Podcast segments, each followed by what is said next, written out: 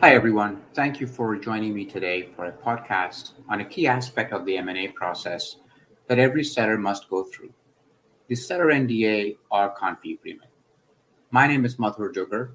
If after listening to this podcast you wish to learn more about the middle market M&A space or listen into more of these types of podcasts, contact me over LinkedIn. Let's get started. The first document any seller signs when starting their relationship with a potential advisor is typically a seller NDA or a seller confidentiality agreement. This podcast discusses some of the key aspects of this document that sellers should expect. A seller NDA or a seller confi agreement is generally signed after an advisor has made initial contact with the seller and there has been some indication that the seller is open to having an initial exploratory discussion about what it would take to sell their firm. Its main purpose is to ensure that the information the seller shares with the advisor remains confidential and is accurate to the best of the seller's knowledge, and that the seller will continue to work through the advisor with any buyer prospect that the advisor introduces. Although the document is quite straightforward, for first time sellers who have yet to build their rapport with the advisor, it can give them pause and they may get concerned that by signing the document, they're committing to something they may come to regret later. In this podcast, I wish to make the point that a seller NDA is there to protect the interest of the seller. In most cases, it serves as a starting point to have those initial conversations with an advisor to decide whether now is the time to list your firm. These days, I come across young entrepreneurs in the growth equity space who have been operating their firm for a bit.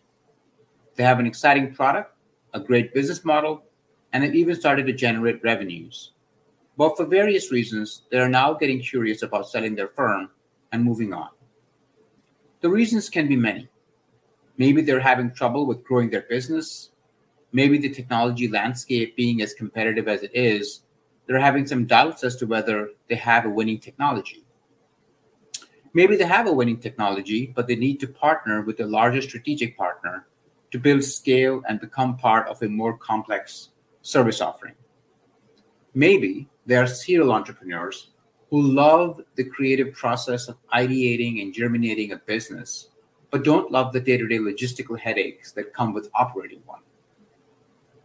Many such entrepreneurs are not familiar with the typical M&A process, and so when they see a confi agreement, their instinct can be to freeze.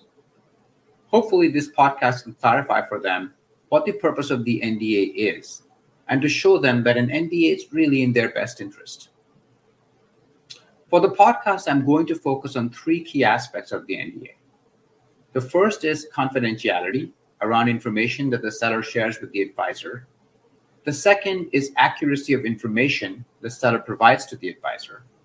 And the third is a requirement that the seller work with the advisor on any potential purchasers the advisor brings to the seller. Confidentiality. A typical confidentiality clause in an NDA should require that the advisor not disclose the name of the seller or any information about the seller to any person other than responsible parties of the advisor and third parties approved by the seller. Sometimes young entrepreneurs fresh from the informal and exciting fundraising process of seed financing will say they are very happy to market their firm as widely as possible it may seem to them that confidentiality is not necessary. It may even be getting in the way. The advice I always give them is to think of what impact this may have on their own stakeholders. Have they discussed this possibility with their other co founders? Have they discussed this with their board and their C suite? How are firm employees likely to react if they hear that the firm is up for sale? Is there a risk key employees may leave? what impact will this have on valuation if a buyer finds that the firm has been losing headcount instead of slowing, showing growth? Experienced advisors in our space know how to run tried processes through which they can cast a wide net for buyers while keeping the whole process confidential. They only share information with buyers that is necessary to share. They let buyers know the information they share should be treated as confidential and they typically require potential buyers to sign confidentiality agreements prior to sharing any specific information on the firm. As a seller, you want that.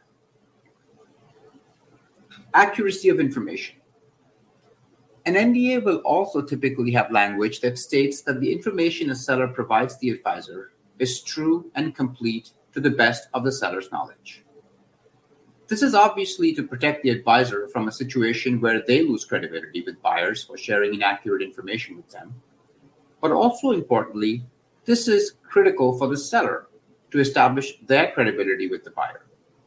Buyers who find out late in the process of material inaccuracies can lose faith in the process and back away from a transaction. When dealing with early stage companies, it is not uncommon for sellers to share with us some basic marketing material on the firm. The reality, of course, is that buyers need much more than that as the stages of a firm advance. An experienced advisor should be able to work with the seller and lay out the key topics that seller documents should contain with regards to firm financials, contracts, client base, IP, etc. And covering these topics may take time, but it will save time later and it will build trust with the buyer, which will help with valuation and avoid roadblocks. A seller NDA will typically have language requiring the seller to work through the advisor with any buyer prospects that the advisor has introduced. While this may seem like language that is solely for the benefit of the advisor, it is rarely to the benefit of the seller to work directly with the buyer. As a seller, you want to have an experienced advisor in the middle to field buyer questions. This will save you time and energy when you are preparing marketing materials and minimize the time you need to spend fielding questions. You can go back to doing what you do best running your firm. In addition, it will incentivize the advisor to cast the widest net possible to find buyers for you. The wider the net, the greater the competition for your assets and the better the valuation. So, to summarize, the main purpose of a seller NDA is to ensure that information that the seller shares with the advisor remains confidential.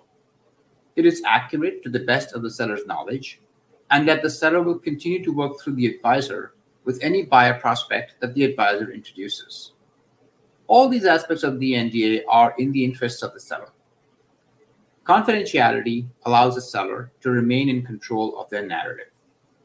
Accuracy of information establishes credibility with the buyers and avoids last minute buyer withdrawals.